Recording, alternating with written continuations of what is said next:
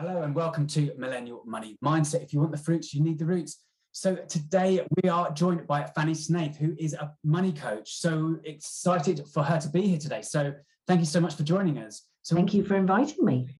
Why it's such a big need at the moment for money coaches, what actually is a money coach, and how the listener at home can help, um, can learn more about money coaching and the next steps that someone can take. So yeah, thanks so much, Fanny. So today personal finances is the biggest worry for an estimated 5.3 million people in the UK. And that was according to a study by the Office of National Statistics.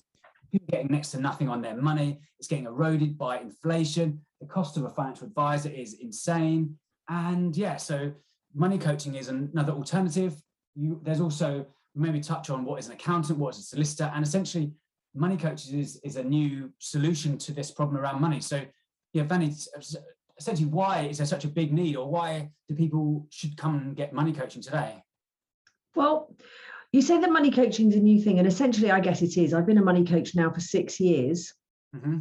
um, the subject of money is a really interesting one because everybody it's the one thing that everybody has to handle right? We can't really avoid it in this country and we're with it 24 7 365 days a year and yet it's still one of the biggest taboos that's left unspoken about people would it's you know it's very obvious that people and well documented that people would rather talk about sex or yeah. death than talk yeah. about money yeah. um and yet it's probably one of the subjects that people spend so much time worrying about yeah you know why are people afraid to talk or not afraid to talk about why do people why are people reluctant to talk about money? People are reluctant to talk about money because money is a tool. Um, there's a brilliant there's a famous quote there's a lovely lovely quote by the writer Ayn Rand which says money is simply a tool and it will take us wherever we wish to go but it will not replace us as the driver. And i think that's the rub really is it is a tool but we are the drivers of our financial lives in a world whereby we've never been taught how to handle money, yeah. we have all kinds of uh, beliefs and thoughts poured into our brains when we're children when our brains are like sponges and just soak up everything. And you know we know that before the age of 7 everything that we're told and everything that we're shown we just we just assume to be the truth. Why would we not do that? Yeah. so everything that we see hear observe experience around money when we're children is sucked into our brains we have parents that weren't taught about money either, who were filled with weird and wonderful ideas from their parents too. We put all of this into the filing cabinet in the brain, not necessarily in the right order, and come out with some extremely strange ideas that we believe, we grow up believing that they're, they're normal and then we get into this adult world where all of a sudden we're expected to be able to, at 18, go out and live a sensible financial life, which of course we have absolutely no idea what we're doing. And we all have very strange thoughts and beliefs around it. So we're not going to talk about it because we are in a world of comparison, judgment, not being enough, yeah. a feeling of lack. Um, and everything in between.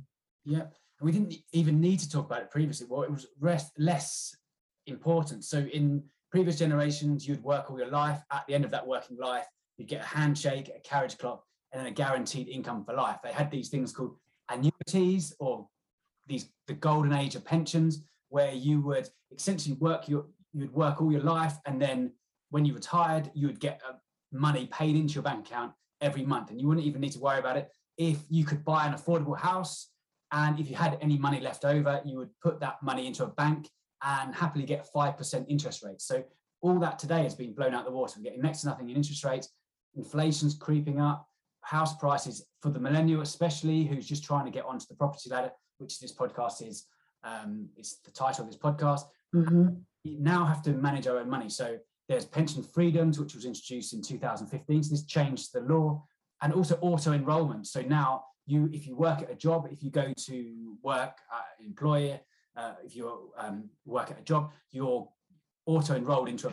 You now have to decide. You have to be responsible for what what happens with that money. Where does that money go? So all these things are kind of a big melting pot, and it kind of hasn't caught up with us to kind of understand how to how to invest. Can I add something to that? Yeah, go. Because I think the other thing is, is that I think what we have to remember here, and I hear you sort of giving a scenario of what sounds like gloom and doom compared to what happened before. However, yeah, go go on. Sorry. However, let's also recognise we've never been in such a place of opportunity. Hundred percent agree. Yeah. So there are, whereas you know, when I was a kid, and I'm what I'm going to be 57 this week. When I was a kid, we had no calculator. I mean, we hadn't even got a cap. I I did a maths exam when calculators didn't even exist. Yeah. Right. How mad is that?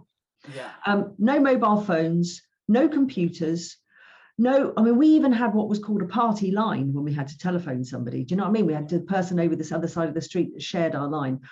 We didn't have any online courses. We yeah. didn't have Zoom. We didn't have all eh, all of these other opportunities that are out there. So whereby things are quite complicated fiscally for people there is also a myriad of opportunity out there for people should they be clever enough wise enough and open enough to pick up that opportunity. So let's not forget that.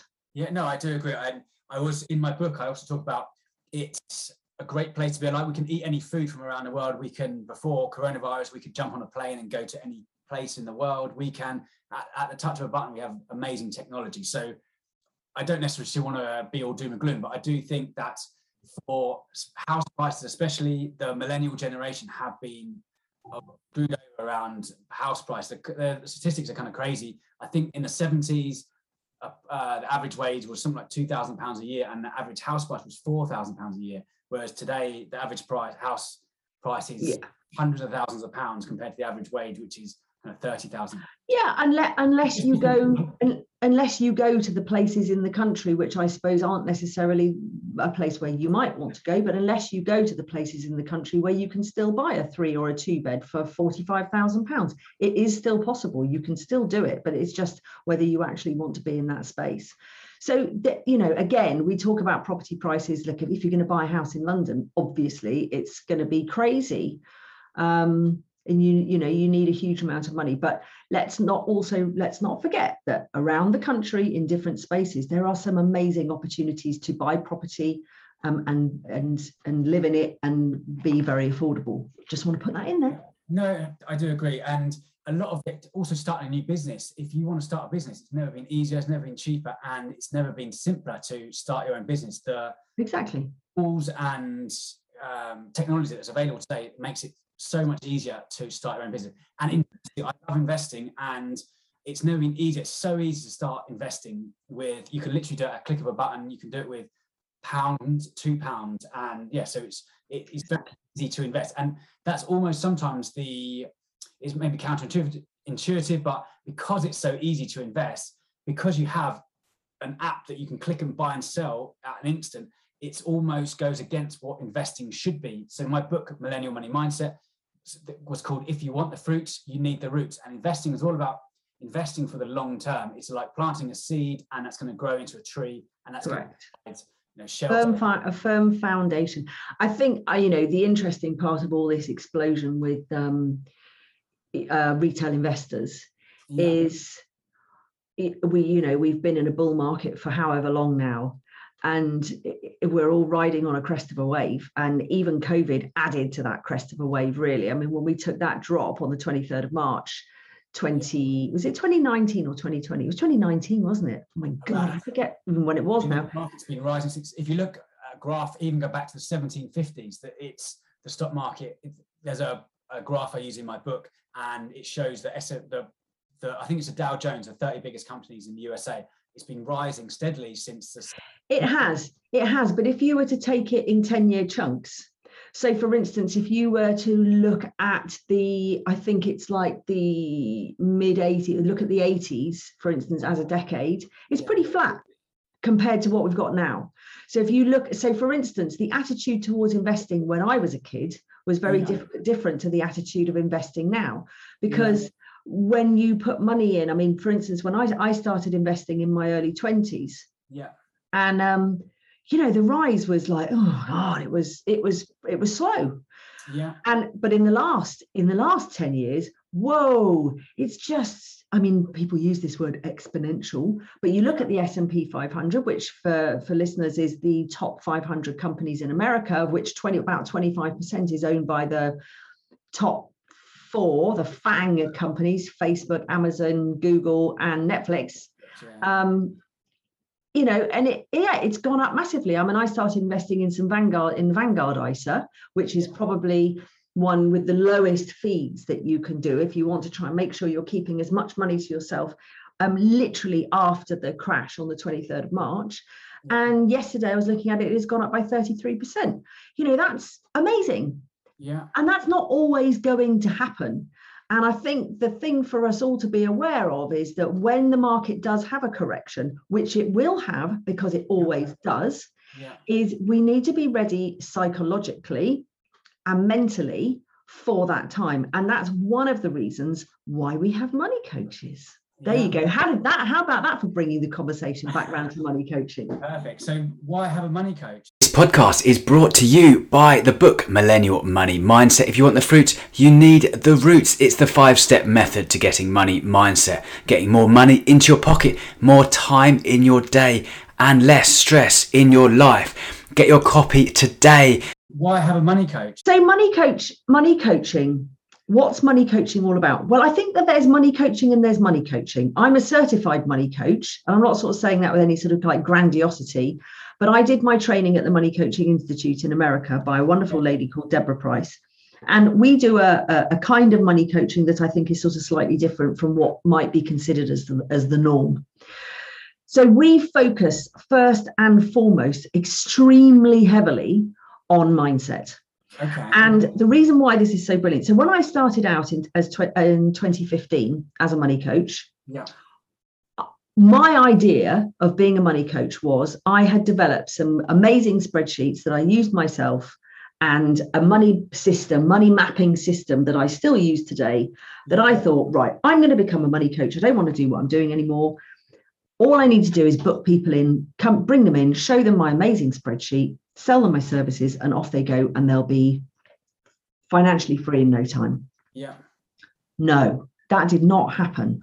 So what happened was people did come along, pay me my fee, and I started showing them these spreadsheets. And what would happen is that they would either burst into tears or just glaze over and start looking out of the window. Yeah. And I was thinking, what the hell is going on here? These are clever, intelligent people, highly qualified, possibly dealing with hundreds of thousands of pounds in the workplace. yeah. And I'm sitting here, and all I'm trying to do is to teach them how to look after their money. Yeah. So it occurred to me very quickly was that it's not the ability to look after your money that's the problem, it's what's going on in your head. Yeah. So we need to address this. So I started looking into the psychology of money and actually thinking of and hearing for the first time that we have a relationship with money. How mad is that? And then that then brought into question my own relationship with money, which was extremely interesting. Um, and I found the Money Coaching Institute in America and went off and trained there for a year Yeah. and learned a lot of really good stuff. So, one thing that we realize, or that I realize, and my fellow money coaches realize, is that people tend to focus on money as being a problem in their lives. I haven't got enough of it. I don't know how to spend it. I don't know how to save it. yeah. Um, I feel awkward. Um, I always want to crawl under the table when the bill comes when we're out for dinner. yeah. Um, I find it very difficult to receive gifts when I'm very good at giving. Giving. yeah. I, I flick through Hello magazine and look at all the celebrities and the wonderful holidays, and one and get jealous that I haven't got that, and yet I'm taking no action whatsoever to look after my money. yeah. I would rather stick needles in my eyes than do a budget. yeah. Um, I feel very stressed, but I must go on holiday. Let's put it on the credit card. Oh, why do I feel stressed when I come home? Why do I get post-purchase depression when I have spent more, more, more than you know, whatever? So all these questions, people present money as the problem. Money isn't the problem problem ever. It's Yeah. the it's the symptom. yeah. So my type of money coaching is to really listen and speak to my clients for a long time, you know, for a good couple of sessions literally about how they think and how they feel, not just about money, but what other experiences and observations and thoughts are coming up in their younger life, which are then creating subconscious patterns of behavior that they're carrying forward into adulthood, yeah. which is then affecting their financial life, affecting giving them a glass ceiling, giving them a fear of money, anxiety, guilt, shame, whatever it might be, that is then demonstrating itself in their financial world. But that isn't the problem. It's never the problem. And I believe that once we can get through that, once we can get to that place where we can see what's going on, and I'll give you a couple of examples in a minute if it would help you, if it would help you, then we can start looking at the figures and the science backs backs it up as well. So before you might have thought kind of mindset is a bit woo woo, a bit kind of hippie, a bit out there, but there's, there's a lot of science that has now been done. There's a really good book called Mindset by Carol Dweck, and I reference that in my book Millennial Money yeah. Mind. And it's talking about the difference between a fixed mindset and a growth mindset. So mindset. we are yeah. as we are, and growth mindset is kind of we can actually grow and think and learn and adapt and become better. But let's go rather than I, I and I've read Carol Dweck's book and I I love it. Yeah. I do like it and I I think it's a very useful book. But I think going beyond that, yeah. that's all sort of reasonably conscious. Yeah. But I think what we have to do is we have to go deeper than that into sort of more like the quantum side of things and actually look at the subconscious because most of the time the behavior that we are expressing or the behavior that we have, especially around money and around a lot of other things, is subconscious. It's okay. we don't even know that we're doing it. Hmm. So, for instance, you know, you you'll probably have friends that are really good at choosing rotten partners, right? And then they'll dump their rotten partner, number five, and along will come rotten partner number six right? There's a subconscious there's a something something energetically that's going on with them that is attracting this kind of person into their life. You'll probably know people who get into debt get out debt get into debt get out debt get into debt get out debt. But that pattern just keeps repeating itself again and again and again the thing is with these patterns is that they're deep right and, yeah. and it, for instance you know my my thing if you want to hear it, my story, which is a good example, I guess. I used to tell the story when I was training as a money coach that, oh, you know, the reason I'm a money coach is because my mum and my mum got married and divorced three times by the time I was 12. Um, all of those marriages were based around money. My, all of them argued about money. The second stepfather was a bit a bit dodgy. So mum wanted to get us out of the house. So at seven, I got sent off to boarding school.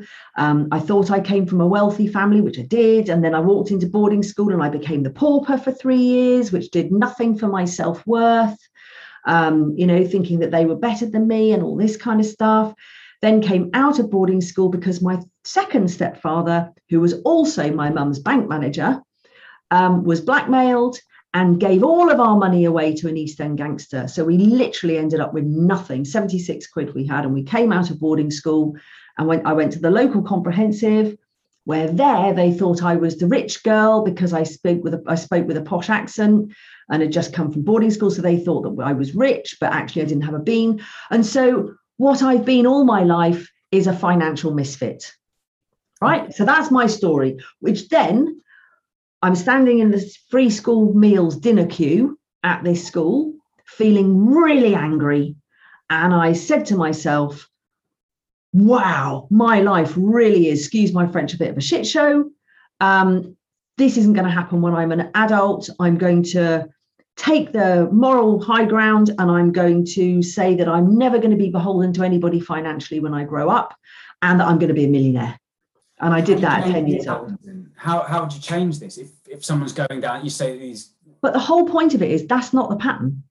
That's the story. That's the story, right? That's the story. But underneath all that, disappointment. My, my mum constantly told us that we were a disappointment to her. She constantly told us that we were coming up short. She was never parented. She was doing her best. She wasn't a bad woman right? But that her, her thing was she wanted the best for us and she, she kept on telling us that we were disappointing. Not a great thing to tell a child. Hmm. and then certain things happened in my life which i'm not going to go into here which created a lot of shame in my life. But if you layer those two things on top of each other right? Yeah. because the money story is great but underneath the money story um, um, are emotions that took me through. So when I finally hit the seventh digit on my net worth, right, it was only in, on paper, right, net, whatever it means, I found it a complete disappointment. It was like nothing happened. I thought there were going to be bells, whistles, and flags waving. Yeah. Hey, I'm a millionaire, brilliant. Nothing, absolutely flat as a pancake. In fact, it was disappointing because, of course, it would be disappointing because that's the pattern. And actually, underneath it all, there was also some shame Hmm. because theoretically, I had all this money on paper, but it didn't mean anything. So you've got to get to the root, the root of it. You have to get to the root of it because if not, nothing is going to change. It's just going to be face value. It's just going to be, you're going to go back to how it was. I should, probably shouldn't say that, but sometimes they have these really long events with like Tony Robbins, etc. And quite often you go there, and don't get me wrong, I love Tony Robbins, and you'll go and do these three day events, unleash the power within, and you'll go along and you're it's all rah rah rah and motivational, and everybody jumping up and down and changing your state, and it's oh, I'm going to change the world, yeah, I feel absolutely brilliant, and you've got all this neuro linguistic programming that's going on to back it all up, and then the four days ends. And within about a week, you've gone back to exactly the same as you were again. You have to do the work. You've got to continue to do the work and really find out what those inner conflicts are within you that are stopping you doing what you think you want to do. Yeah, there's a really interesting book called um, it's called something called Cybernetics, but it's it's, it's, it's I just, it's the best Malcolm book. Mal- Maltz or something like this. But it's basically you talk about Tony Robbins, and all all basically everything comes back to this book. This I have to. I'll, I no no no. Look, excuse me. I can actually show you. It's called cyber cyber. It's called That's the one, psycho yes. cybernetics. And, And yeah, you're going to ask me for a. You're going to ask me for a book at the end of this, and Ah, that's okay. the one I was going to give you. Perfect. Okay, brilliant. Okay, it's yeah. I I was kind of blown away by it, but uh, essentially this guy is a plastic surgeon, and he's done a lot of work on essentially people who thought they were ugly or had big ears or big nose or whatever, and not necessarily didn't have that, but they kind of their self-image had it. They, they thought they had a, a, a whatever something wrong with them, and how they saw themselves, how they saw. We all have like a little person, not not literally, but imagine we all have like a self-image, a mirror of us inside us, and until we change that person inside us or t- change that mirror image, then we can't change our ex- external. So the way I think of it is we have our inner game. So our money mindset is our inner game, how our thoughts, feelings, our uh, relationship, our emotion to money, and then we have our outer game, which essentially is how we allocate our assets. How if we buy a property, put money into a bank, or put money into businesses. But this book, it's I think it's I'd highly recommend it. Essentially, did all the research behind it and a lot of the work people people quote him even the tony robbins and a lot of the, the kind of the greats today essentially comes from this one book that he did a lot of research I think the thing, I think to make it simple for people as well is to think about look, we've got feelings yeah and we've got um, we've got emotions and we've got feelings. So our feeling, we've got well, and emotions come. You know how you have like you can get like a butterfly tummy, Hmm, yeah. which could either be excitement or it could be fear. Essentially, they're the same. Um, but when you you talk about the little person, I'd like to call it your inner child or your soul, okay. Right? The, your real person. Yeah. Because the, the the the person that we become is basically our personality which is how what which is evolved from how we react from other from things that we see and observe and experience around us. Yeah but the inner the inner child the one that always has our back the one that always wants the, the right thing for us is Yeah. always going to be in there talking to us. But the what ha- what tends to happen is our personality some people say ego tends to cloud that. Yeah.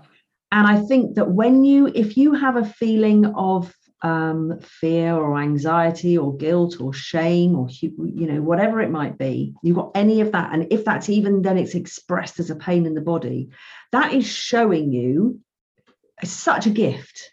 It's showing you that you have a conflict Yeah. between your soul and what's going your personality and that's your trigger that's your that's your time to go hey up this is interesting Hmm. what can i do with this now to work out what's going on inside me. What can i do if i'm feeling fear? Why am i feeling fear? You know if there's a if there's sometimes there's an easy way right? So let's say for instance you go to one of those horrible drop slides at a, Yeah. at a park, farm park Yeah. or something right? We've got one near us. And you look up and you go oh my god this looks awful. It's really quite logical that you're going to go up there and feel fear because you're supposed to Yeah. right? There's nothing normal about throwing yourself off a- an almost vertical slide and hurtling down towards the ground. And your brain is all just going, oh my God, but you're not going to be safe. You're not going to be doing this. So that that's perfectly normal. But if you're feeling fear when you are about to go and stand on a stage or you're about to go and pay somebody some money for something that you're not sure about or whatever, you need to ask yourself why. Where's that coming from? And I what I notice is that we are brilliant at asking ourselves questions. Why do I do that? How often do we actually stop and allow ourselves to answer? We never listen to that answer, Yeah. you know? And so this is it. I have clients who come to me and they they rarely do I have somebody come with me and just go, I need to know how to create a budget, right? They don't say that. They might come to me and they go, I want to feel successful. Have you ever read um, Simon Sinek, the uh, the, the what? Yeah, and he, in the book, why. I think is that the that's the name of the title of the book. Is it? yeah, and in in there, he says that he's invited to this amazing conference of really super super successful business people, and the business people are asked at this conference. They go, hands up. How many of you have reached your yearly sales targets already this year? And I think they're about in the second quarter. Yeah. And nearly everybody's hand went up. And they then asked the second question, which was, and take leave your hand up if you feel really successful. And 80% of them took their hand down. Yeah. Right. So they set themselves a target, they've cracked it, smashed it well before time, and yet they still don't feel successful. What's that all about? Yeah, a lot of that's to do with or adver- advertising. I think has a lot to do with that how we compare ourselves to others. And if you look at know, Coca-Cola, Pepsi, McDonald's, they all if you look at their adverts, they have and a lot of alcohol companies as well. They kind of picture these adverts with people, friends, family enjoying themselves and being successful on a beach somewhere, and it kind of makes subcon we come back to subconsciously maybe it's subconsciously you, you feel you that you're not worthy enough Yeah. you're not drinking the, I've the- just um I've literally just made a video about Christmas. I, I partner with a company called Borrow Free. Mm, It's um which is a it's a it's a great company actually because they do um salary advances by ways of vouchers, but without charging any interest to the the person that borrowed that needs the money up front and without any charge to the employer. It's great. I'm not trying to give them a plug. It's genuinely a really good company. But I made a video recently for them about Christmas, and it's like you look at all the Christmas adverts. What do you see? You see a huge table with loads of people sitting around it, these massive glossy turkeys, every single vegetable that you can imagine, every Christmas cracker, you know, 15 Christmas crackers per person, red wine, white wine, beautiful crystal all over the tables. It's like, and it's telling you that that's what Christmas is supposed to be like, yeah. which in the re- in reality is absolutely rubbish. Yeah. You know? It's crazy. And actually if we're looking in you know we're looking at today's things there's going to be a lot of people out there who want to ethically have christmas who aren't going to have crappy crackers on the table with a silly toy that's made from some factory in china by somebody who's paid 20 you know a dollar a day or whatever. Yeah. People don't want this stuff anymore. We want it to be we want it to be working for all of us a win-win. So you're absolutely right and all you know we've even had adverts that go it's because you deserve it. You know Yeah. i mean come on. But this is the thing we need to get to the psychology of why people aren't looking after their money and wanting to make sure that they've got enough money in their uh, older years so that they can be comfortable and also be able to look after their families and do whatever they want to do with it really yeah. the other thing that you've got to look at as well as the psychology is looking at people well whilst you're looking at the psychology you look at people's values mm, yeah you know you ask what people what's important to you well family is really important to me holidays are really important to me um, I like to um, do some like to do volunteering work. That's really important to me. Um, I like to have um, a really nice house. That's important to me. And money doesn't even feature in their values. And it's pretty obvious that if money isn't going to feature or wealth isn't going to feature in your top five values, the chances are you're not going to be wealthy and you're not going to have money. That isn't to say that that's a game over for you. The work then is to actually look at your values and try and attach so you know work out how you can attach those values to looking after your wealth so for instance yeah. if you want to have a nice house and you want to go on a nice holiday it's going to cost money right yeah. so it's going to be much less painful for you to save the money up before you go on holiday rather than put it on the credit card and then come back and then feel like you've got even more stress than you had before you went away because now you've got to pay for the thing Whereas would it be really nice now is to start saving for next year's holiday. Yeah, I agree with what you said, especially start coming back to saying money is a tool. It's actually, it's not actually yourself, but it's actually just, a, it's a technology essentially. It's like the internet. You connect to the internet. You don't think that the internet's good or bad. You don't think that, you know, even getting water, irrigation, that's a technology. Just drinking it, it's not good about bad. It's the same with money. It's just a means of exchange. You just exchange it is a means of exchange but it's got so much emotion and baggage attached to it you know because the thing is what yeah. you what you consider good value for a fiver might be completely different for me yeah you know and this is the thing it's like you you you know god that's expensive oh is it you know or how much how much am i worth when i go to work how much should i be paid it, there's all these different things about you know, in all the beliefs that we have, and just the, just the whole essence of value is a massive subject. Yeah,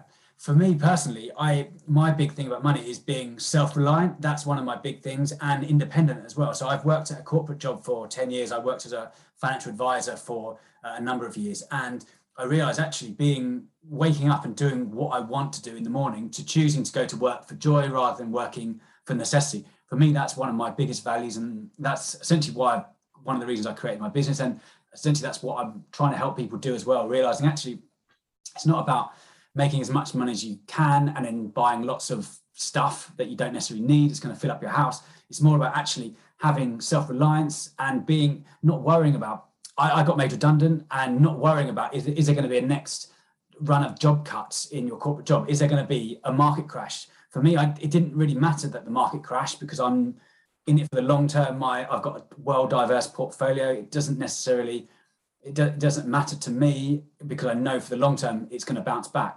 So for me, that's talking about values. For me, that's my my personal values, and everyone's different. Everyone has their own values, and it's for me as a money coach discovering what's important to my clients and what their family as well. And I do that by doing a life plan and helping them kind of the, and also coming one more point quickly is I, I, see money coaching as essentially getting them to the next helping people get to the next rung of the ladder if you think of a stair definitely oh absolutely definitely yeah, and definitely. i think talking about too much kind of pain and too much um, kind of anguish and shame a lot of people I, i'm not a psychologist i'm not trained as psychology i I mean, I love psychology. I can I've read lots of books about it, but I'm not trained as a psychologist. So, uh, if someone's got real issues with money, if there's a lot of people in, come to me about real debt problems, and there's lots of good charities. There's a step change, I think it is, uh, is really good.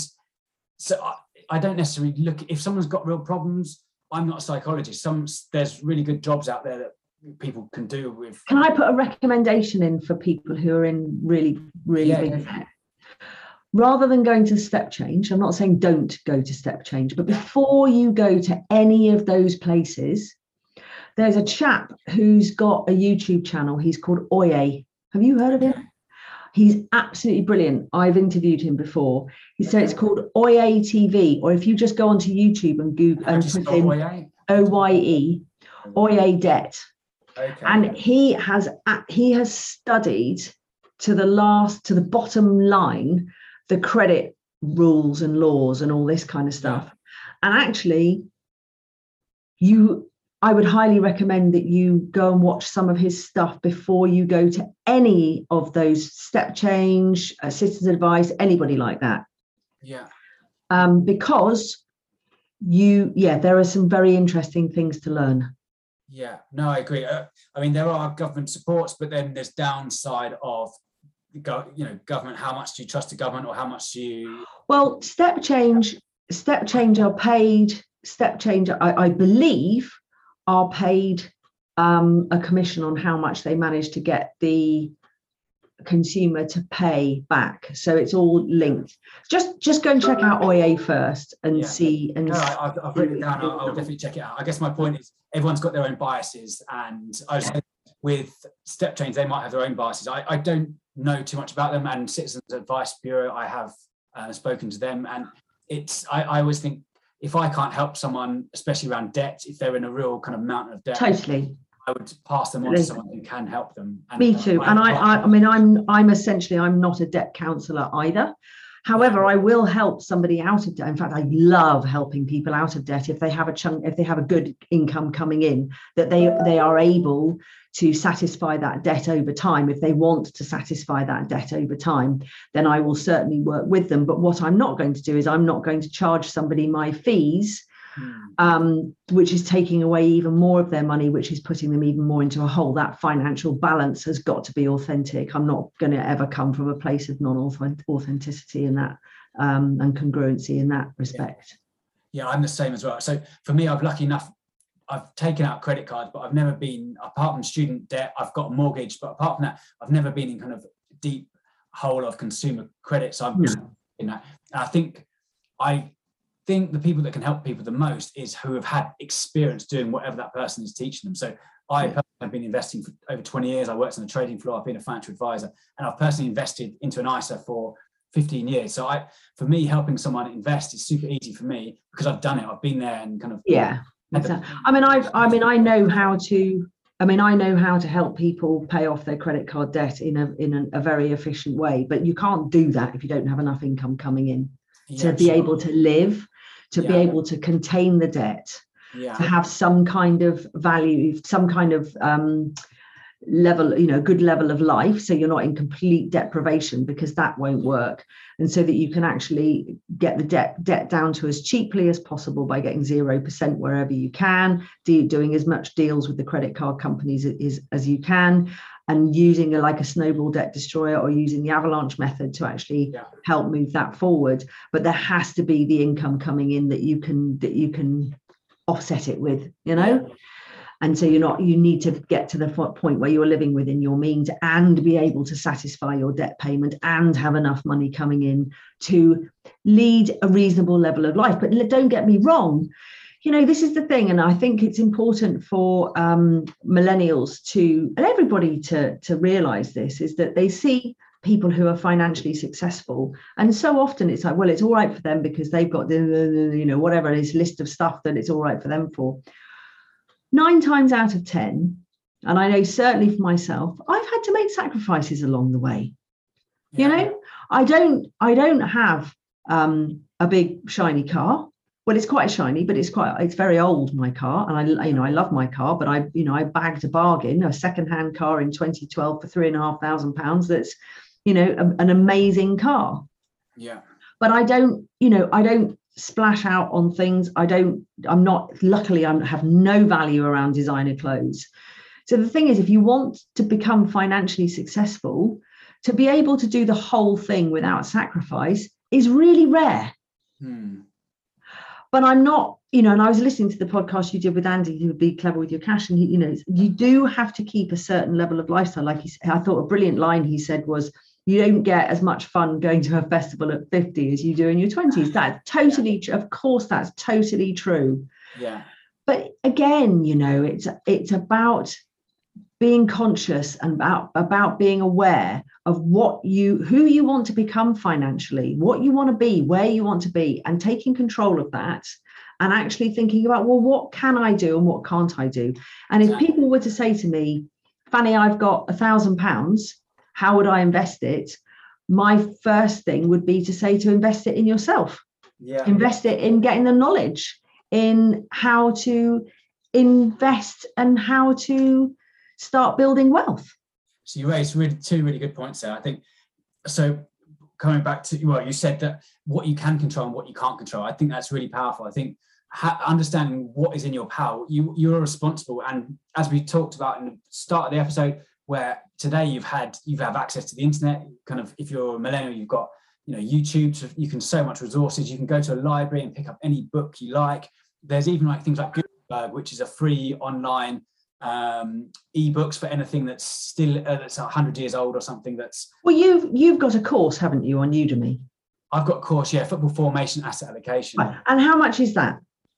I think it was. so i offer i offer a, an hour of my time i've got a card game as well so i I know, but what? But the point I'm trying to make is, I think I saw your. co- Oh, that looks lovely. ah yeah it's a card game to teach you how to invest a football formation asset Oh, I love that. That's brilliant. Have you actually had it made yet?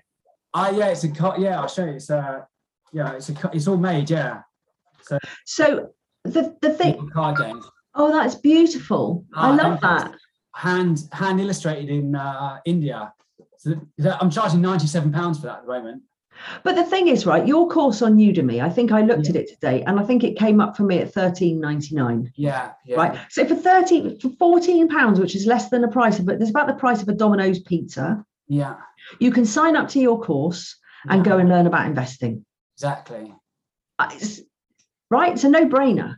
Yeah, However, yeah, however, I see people go for the Domino's time and time again. Yeah, And this is where the responsibility has to come. And I think it's then it's about.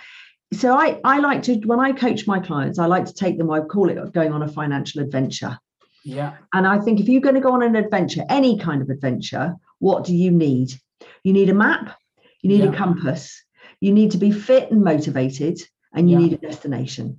I like the analogy. That's great. Right. So the first thing is look at the fit and motivation. You've got to decide if Yeah. you're going to go on that financial adventure or not. Yeah, Right. And you can make that decision. You can you can say, actually, do you know what? I mean, I've spoken to people before I go, what's more important to you? Saving money into an ISA now or going to Vegas? Going to Vegas yeah, wasn't the best question I could have asked, but but I had a chat with a, a construction worker on the street the other week, Yeah.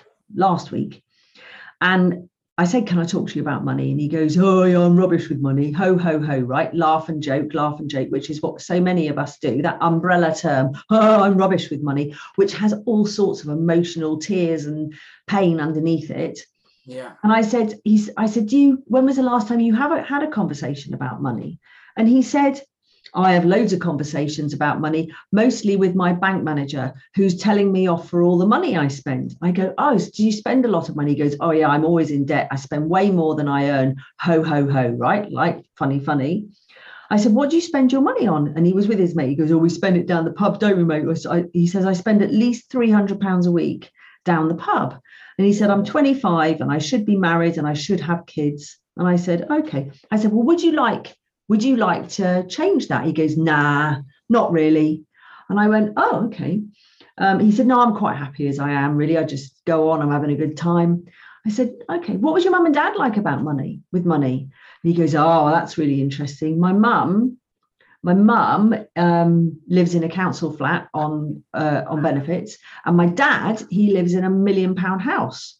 And I went, oh God, isn't that interesting? I said, who are you most like? He said, mum, mum. I'm like, mum. And I went, okay. I said, who would you most like to be like in five years' time? And he went a bit quiet. He said, Dad. I said, Dad. I said, right, okay. So if I said, if I could wave a magic wand, if I could wave a magic wand, maybe you'd have to do a bit of the work. Would you be interested in it? And he looked at me in a completely different way. And he said, I'm going to have to really go and think about that, aren't I? yeah. Ah, That's a really good example. No, I think that's very relevant. No. So that's the first thing about the adventure. You need to decide if you want to be motivated and fit enough to do it. And that means looking at your mindset Mm, and not just reading books about it, really sitting down and doing the work, going through your money story, asking yourself, what do you believe? What was your mum like? What was your dad like? Who else was you? Who else were your role models when you were growing up? How are you? How did you fit in at school? Were you financially judged? What were the other underlying emotions that were Yeah. going on around your childhood? Yeah. What did you feel? You know, how did it how did it work for you? What funny little stories have you got? The one guy I coached, he came to me, he goes, I don't, he was in his 60s. He said, I don't know why I wrote this down, Fanny, but you asked me to write my money story and you said, if something comes to mind, write it down. He said, when I was five years old, I went down to the beach. I was with my mate and he was a few years older than me, which is why we were allowed down there. So we went down there on our bikes and we were standing by the sea. And all of a sudden he picked up my bike and he threw it into the sea. And I went, wow. And he goes, yeah. I said, how did you feel? He goes, I was really, really confused. But I also felt like, why would somebody do that to me? Why is somebody so cruel? Why, what, what did I do to deserve to deserve that? And the thing is, he said his mate got up and cycled away. So he was literally left standing by the sea. He couldn't go into the sea and get the bike because it was too far away. And he just felt really dumped on. Mm, yeah. And that was the interesting part. And he just wrote that down. And that was the seed that was planted that created the subconscious pattern of feeling dumped on again and again and again and again and again in his life. Yeah, I do agree with you. I think subconscious and has a lot to do with it. And I, and you mentioned a, um, a study until your uh, children until they're seven years old have are affected by their parents, their relationship. Uh, it's a, I think it's a Cambridge University study, and it's it's been well um, well studied. I do think people can change though. I do come back Definitely. Oh, absolutely. Definitely. Of I think just course we because can uh, you have a- an experience when you're young doesn't necessarily mean that you can change. I that I did a another podcast called The Unfair Advantage. Um, an author he um, Hussein um, he actually his his book's called The Unfair Advantage. He actually won the business uh, business book award last year, and he talks about you could even use these unfair advantage if if these bad things happen to you as a kid, you can almost use that as your um as your you know your superpower, and you can actually go, oh, that's I've been I don't for whatever you're bullied as a kid. Well, like I did. Yeah, there you go. So you, I, you can use it as a fuel to kind of actually, I'm never going to let this happen again, and I can. However, however, it, but the thing is, you've got to just make sure that you're going to the right thing. So for me, even though I went, you know, my all my stepfather gave all our money away, and I'm never going to be beholden, you know, and I'm going to get be a millionaire, etc. It was the Yeah. shame and the disappointment. And when we're talking about people can change, when I realised that the shame and the disappointment were the key factors for me, and I was able then to go, but I'm not a disappointment, though, am I? And actually be able to put some truth to it. Because the thing is, I want to make it very clear to your listeners yes, it's all very good to have a wallow in our past and maybe feel a little bit sorry for ourselves before, but we're not going to live there, right? yeah, Because beliefs are thoughts that we continue to think. And yes, the beliefs could be from our past, but they're only going to stay true if we live there. I Mm. think that's a bit of a Tony Robbins quote that I've nicked there. But um, you know, we don't live in our past. We work out what happened in our past and we process the pain. Because for those who are carrying the victim archetype, and I work with money types, which I haven't actually mentioned yet, and I'll talk about them in a minute. But yeah, there's um, I work with these eight um, money types, okay. which we have all of them within us. So it's like this also is part of the financial adventure. So I have on this thing with the financial adventure. So we talked about being fit and motivated. Obviously, you need a map, which is your budget, and you need a compass, which is tracking your spending. And then your destination is where do you actually want to go. yeah, But if you think about it, we're going on this adventure in a bus. yeah, And we Ayn Rand talking about who was the driver, right? So if you think about it, we've got eight personalities, money personalities within us, or eight characters. yeah, There's the innocent, the victim, the warrior, the martyr, the fool, the creator artist, the tyrant, and the magician. yeah, We have to ask ourselves which one of those characters is driving our bus, if any of them, if any. Because let's face it, for a lot of people, nobody is driving their financial life. Nothing is driving their financial life. Empty space, and they're either headed to just like run out of steam and stop, or they're headed for the cliff face. Right. So we need to try and decide which of the money types is driving the bus. And if the victim is driving the bus, oh, woe is me, everything goes wrong, it wasn't my fault, it's everybody else's fault, blah, blah, blah. That's fine. That's good because the chances are you did have some awful things that happened to you when you were small. But what we need to do is we need to process that pain and then move through it so that we can get the warrior and the magician driving the bus. Yeah, it's fantastic. I, I, had a look on your website. It looks really interesting, and it's based on Carl Jung's psychology, which I'm a big, I'm a big fan of. Yeah. And he talks about he his work was on kind of introvert ex, introvert. If you're an introvert, you like you get your energy from yourself, or an extrovert, yeah. you go you get your energy from external uh, people. But I find yeah that those sort of things where you can categorize people. Obviously, you don't want to kind of everyone's kind of fluid and everyone kind of moves between these archetypes. But yeah, to try and try. And this is the this is and this is the key because I think there's quite a lot of other personality type quizzes that are around that goes this is your personality. Yeah. Money types aren't like that at all. The money types are showing you where you are not who you are. And that's okay. really really important.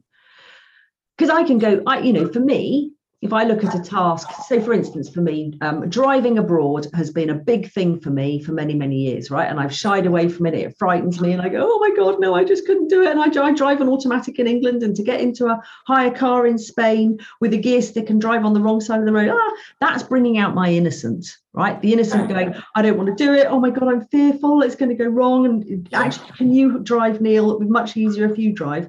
Yeah right so we can all we can all have this stuff come out not just necessarily about money but about different parts of our lives. But actually when i went to spain this year and i didn't have my husband with me i had to drive the car. And you get in the car and you go i know how to drive a car. This yeah. is okay. And all of a sudden my warrior takes over and go i'm there baby. Here i go. Yeah. we've now we've now killed this. And so everybody can change. Everybody yeah. can change. It's about just but, you know, our brains are here, tell us to try and keep, they're here to try and keep us safe. Yeah. And if they feel that we're going to go into a place of danger, like going into a bank and asking to speak to the bank manager. I had a one client who said that she thought that every time she went into a bank, she was going to get arrested and put in prison, you know, for her yeah. own reasons but we can conquer those fears. We can get yeah. around those fears. No, I do agree. I think, but then coming back to our brains want to keep us safe. It's we evolve from a place that a time that isn't relevant anymore. So that's it. Lived in a place, you know, ten thousand years ago, we would eat. Uh, you'd go hunting and you'd cap. You know, you'd get a whatever you'd you'd catch a buffalo or whatever, and you'd have to eat that right away because we didn't have fridges, we didn't have a freezer to kind of preserve that. We didn't have to think about what am I going to do when I'm 65 when you're 25. You just want to eat that meal straight away. So we now have to think much longer in the future. We have to picture ourselves as our kind of future self. So think about what is Neil going to look like. If, imagine what I quite say often to my clients. Imagine meeting yourself at 55. Like you open the door and that person's looking at you, and you're like, he's either going to kind of hug you and thanks, thanks for so much, or he's going to be a bit annoyed that you went to Vegas instead of actually putting 10% of money into your savings account into an investment account. So it's also thinking long we have to think much longer. It's longer term than we ever had before. And this is tough. This is harder than we had. As a millennial i'm kind of clinging on for dear life as a millennial. I'm kind of the top end of millennials but millennials had to you know didn't have to we now have to think about what are we going to be like in you know 20 years time where previous generations didn't have to think about that because they would get a guaranteed income for life. So it's these kind of skills it's a skill that's the thing.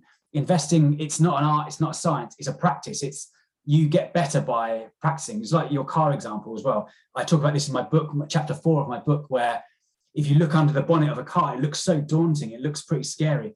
But if you're with a you have an instructor sitting next to you you can choose to go on first gear. If you want to be a bit more adventurous you can go in fourth gear. And yeah it's it's not gonna you know it's a skill and skills get better by practice. And I think that's the interesting thing about money. You've you've come up with a really good point there.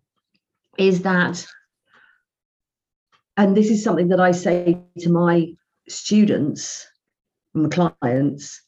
If you think about money when you're learning about money as learning about something that's completely alien to you because this is the thing with money is that you're you're you're feeling silly before right at the get-go because yeah. you think that you should know about stuff yeah. right but you don't have to go that just think that you're going to start learning a subject that you've never ever come across before. I mean, I remember when I started doing a bookkeeping course Yeah. years ago. The first the first class was how to write a check.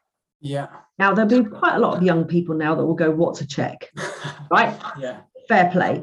But it was like I was in that class. I was going, "Okay, so how do I write a check?" I, I know how to write a check, so I automatically felt good about it. But I approached the subject as if I knew nothing. Yeah. And if you can approach when you're learning about money, when you're in the hands of a money coach or you're in a financial literacy class or something like that, that you know nothing and just allow the information to come to you, you probably realize how much you know and how much easier it is. Yeah. And it's being around, it's getting experience around being other people, around other people. You can, today it's amazing. You can turn on a podcast and listen to interviews that have people from people who have had, you know, decades of experience just from a click of a button. You can, um, yeah, get experience, get education, and get skills and experience yourself. So yeah, that's that's amazing. So any kind of steps you would take if someone listening at home was actually right. We've talked about why it's so important. Kind of talked about what a money coach is and what we do. What kind of practical steps can someone listening at home take to kind of improve the, either their money mindset or their money in general? I think the first thing that I would say is is there any resistance to dis- discover, first of all, whether you literally just have a lack of knowledge, but you're ready to Mm. learn, Yeah, or you have that or you have some kind of resistance that's stopping you do it. So for instance you start get, sitting down and you're just about to make a list of your income and your expenses and all of a sudden the cleaning the loo beckons. Mm, yeah, exactly. right it's become extremely attractive. Or you feel sick or you feel fear or you've Yeah. got some kind of emotion that's coming up that's going to be like we talked talked about before in conflict with your inner soul your inner being that wants the best for you. So discover put and approach the whole subject of your feelings and emotions around money with curiosity. There's nothing wrong with you. There's nothing that needs fixing. There's just some things that we need to discover about what's holding like what's the brick wall in front of you actually starting to want to have a healthy financial life? Because if i was to ask you the question how much do you how much time do you spend worrying around money? Yeah, and you think about that i then say to you so if you spend all of that time worrying about money why is it that everything seems more important than finance for you? Yeah. So ask yourself that question. The other thing I would say to people, if I can be blatant, is go and take the money type quiz on my website because it, you just get presented with a load of words that you tick on whether you feel they apply to you around money or not. And it will give you an indication as to which money types are coming up for you. And if you have not got an active warrior and magician and creator artist, which is more than 50% each in percentage wise, then I think that looking at your relationship with money is really, it could be really important to you if you care right now. And if you don't care right now, one, you're probably not listening to this podcast, I would think. So you do care. Just approach the situation again, situation again with curiosity and know that there is ample help out there for you that you can become an excellent money manager very quickly and can be on the yellow brick road to starting to invest almost today. Brilliant. So mindful of your time, uh, Fanny. So any we talked about the books. So talk more about that book. We mentioned it briefly. We introduced it earlier in the show. Any books you'd recommend or any? Yeah, well, obviously there is the site, there is this the psycho cybernetics. I would recommend that one.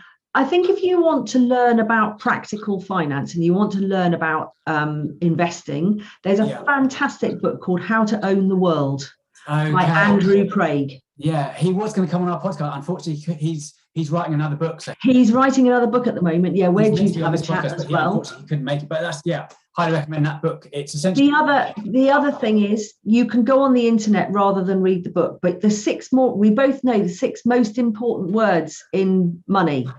So Tell me, what are they? income, expenses, assets, and liabilities, Okay. cash and flow.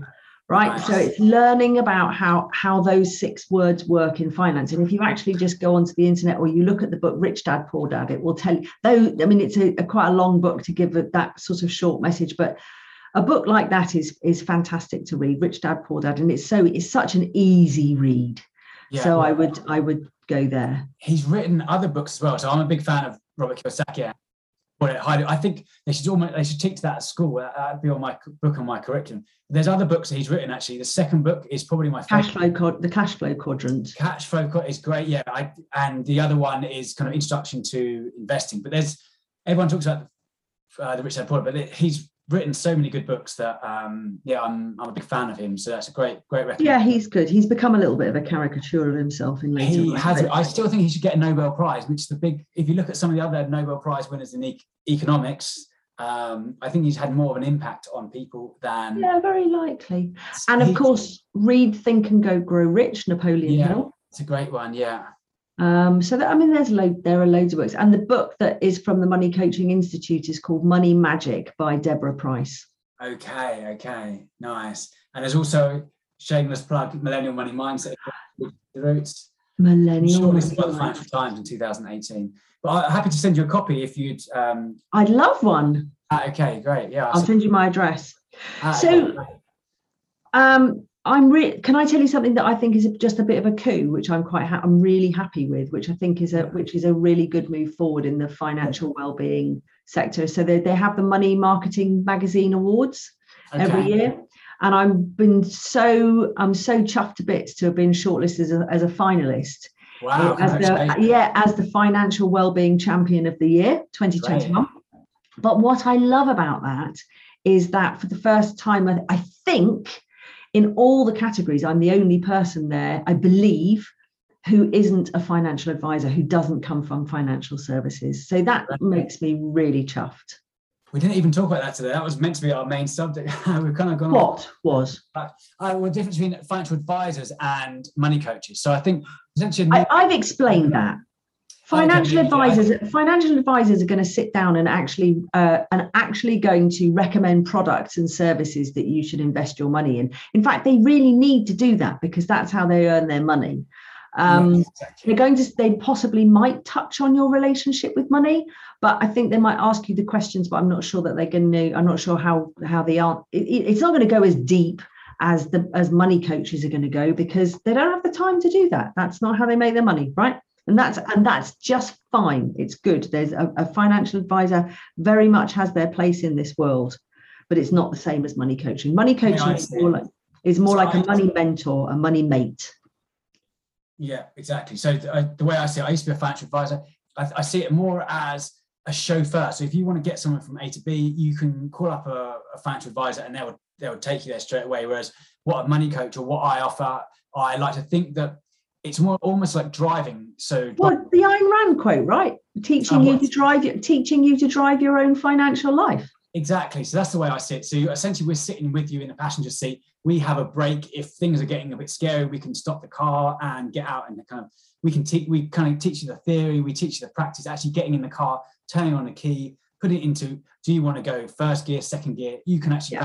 fifth gear, making sure you avoid the kind of the dangerous paths. And but it's also giving you the freedom to do actually what you want to do. So rather than a chauffeur, you're kind of locked in or tied in with a person who's going to drive you around. You're you have the wind in your hair. The idea is to kind of we, we don't want to sit with you the whole time. We essentially want to teach you the skills and the experience and the education to you can go out on the road yourself or essentially invest yourself with having that freedom to get you to Absolutely. Absolutely. Absolutely. Can I tell your listeners about a course that I'm running soon, or is that yeah. is that so um, the final question was going to be yeah, where if someone wanted to find out more information from you, coaching, So- find it. at the moment what i'm doing is i coach one-to-one individuals but um, i'm a specialist couples money coach Okay. um, which is fun but i run a couple of courses as well i do one for women which is called loving me loving my money which is purely for women whatever small groups but i do another one which is called my money makeover and it's a 10 week course and you get a load of videos um, and we have a weekly zoom call and a whatsapp group so we have support all the way along it's a 10 week course Yeah. what's the most amazing is, is I get people from all different levels of wealth. So I get people who can barely afford the fee. and I get people who are multimillionaires. And the wonderful part of it is it's about blowing the doors off the conversation about money. So we come onto the Zoom chat and um, we have a conversation about money, you know, and it's really, really good. I'm going to be running another one soon. Um, and like I said, it's called My Money Makeover, and the fee is 350 quid. That's it for a 10 week course. Um, so, yeah, if you're interested, but you can go to my website, which is fannysnaith.com. Is I'm having a website relaunch later this month, um, but it's still there. And uh, I'm not that difficult to find, really, with a name like mine. You just put Fanny Snaith into Google and it comes up. Not many of us. And if you fancy doing the money type quiz, I'm always happy to do a half an hour consultation about that quiz to give you an idea as to where you is going in your financial life. Brilliant. Fantastic. Yeah. Uh, yeah. Thanks so much, Fanny. That's you've given away so much information and so much value there. So I really appreciate it and hope that the listeners will appreciate that as well. So if you like the episode, please like, please subscribe, and please tell a friend about millennial money mindset. If you want the fruits, you need the roots. This podcast is brought to you by the book Millennial Money Mindset. If you want the fruit, you need the roots. It's the five step method to getting money mindset, getting more money into your pocket, more time in your day, and less stress in your life. Get your copy today. Hey, mindset. I think that sounds alright.